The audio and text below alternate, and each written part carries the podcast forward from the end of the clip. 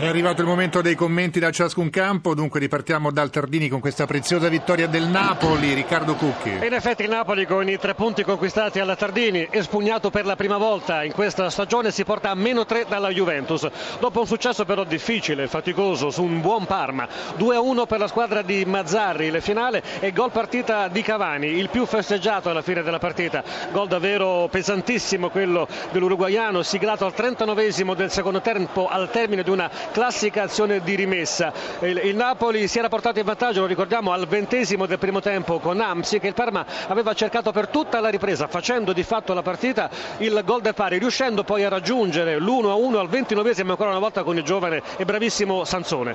Autore invece del gol partita, come detto, determinante Cavani proprio nel finale. Un gol pesantissimo che vale davvero molto per il Napoli, ma che forse punisce in maniera troppo severa il Parma. Ribadiamo dunque il finale qui dal Tardini.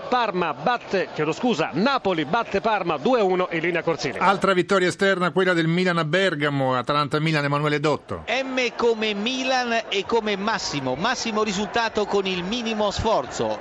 Gol decisivo, la cosa più bella della partita, al 28° del primo tempo, siglato da El Shaarawy alla sua 15ª rete stagionale, la prima di questo nuovo anno. Atalanta un punto nelle ultime partite, a dimostrazione di un momentaggio, non è stata assolutamente in grado di reagire. Espulso Brivio al 12° del secondo tempo, e qui l'arbitro ci è andato abbastanza severo, e poi l'allenatore Colantuono al 40°. Il Milan risale, ha superato in classifica la Fiorentina, l'Atalanta scivola. Ha diretto Gervasoni una partita, come si diceva una volta, scorbutica. Fischi del pubblico di casa all'indirizzo della terna arbitrale, del sestetto arbitrale. Risultato finale dallo stadio di Bergamo: Atalanta 0 Milan 1, e linea allo studio. Continua a volare il Catania, che supera anche la Fiorentina. Catania-Fiorentina, Niki Pandolfini. Sì, infatti se era un esame per l'Europa, il Catania l'ha superato a pieni voti. Oggi la formazione rossazzurra a quota 35 in classifica. Fiorentina in vantaggio nel primo tempo con Migliaccio, poi colpevole nella ripresa dopo il pareggio di Legrottaglie di sprecare troppo, e così quando i viola rimangono in 10 nell'ultimo quarto d'ora per l'espulsione di Aquilani, il Catania ne approfitta con Castro, che oggi nel ruolo sostituiva lo squalificato Bergessio, e realizza il gol della vittoria a pochi istanti dal termine. Nel 2013 10 punti il Catania, 1 la Fiorentina. A voi studio. Vince in casa anche l'Udinese ai danni del Siena, per noi al Friuli Ugo Russo. Vince un Udinese sicuramente non bella e tra le meno brillanti della stagione, ma intanto vola a 33 punti in classifica, scavalcando il Parma e portandosi al 9° posto. Mancano tante partite alla fine del campionato. Il Siena, questo Siena, è ancora nella condizione di recuperare, ma quando non si fanno punti in partite come queste, in cui si regala il gol che ha deciso, quello di Muriel al 36° del primo tempo per un clamoroso errore di Della Rocca, e quando si falliscono in modo clamoroso almeno 2 reti come quelle sbagliate da Rosina, si fa ancora più dura. E nel finale tiro di Lazzari deviato in angolo da Pegolo, poteva addirittura scapparci il raddoppio dell'Udinese. Ricordiamo il risultato finale al Friuli: Udinese batte Siena 1-0. Studio. Ammarassi esagera la Sampdoria contro il Pescara, sentiamo Tarcisio Mazzeo.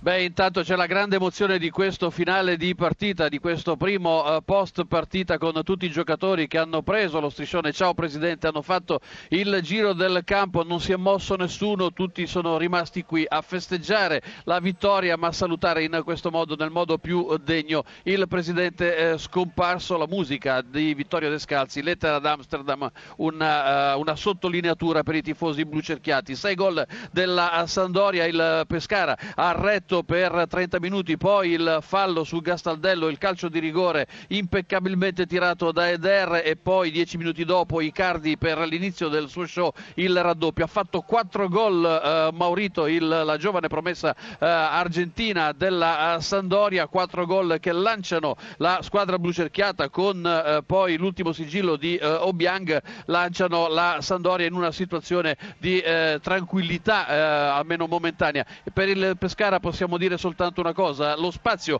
che normalmente sul nostro taccuino riserviamo alla squadra ospite è completamente bianco, non ha fatto un solo tiro in porta. Dunque ricordiamo, Sampdoria 6, Pescara 0, studio. Una vittoria dunque nel nome di Riccardo Garrone. Adesso il pareggio dell'Isarenas a Cagliari e Palermo, Andrea Coco. Quando già pregustava il primo successo esterno dopo 10 mesi di digiuno, il Palermo è stato invece raggiunto nonostante un super sorrentino da un gol di testa di Tiago Ribeiro a un minuto dal 90°. Proteste a non finire perché a quanto pare i rosanero sostenevano che l'azione, peraltro lunghissima, che ha portato al pareggio del Cagliari è nata da un fallo assegnato erroneamente ai rossoblù anziché proprio al Palermo. Le violente proteste hanno portato a una doppia espulsione nella panchina siciliana, evidentemente per qualche parola di troppo, prima Miccoli, poi l'allenatore Gasperini.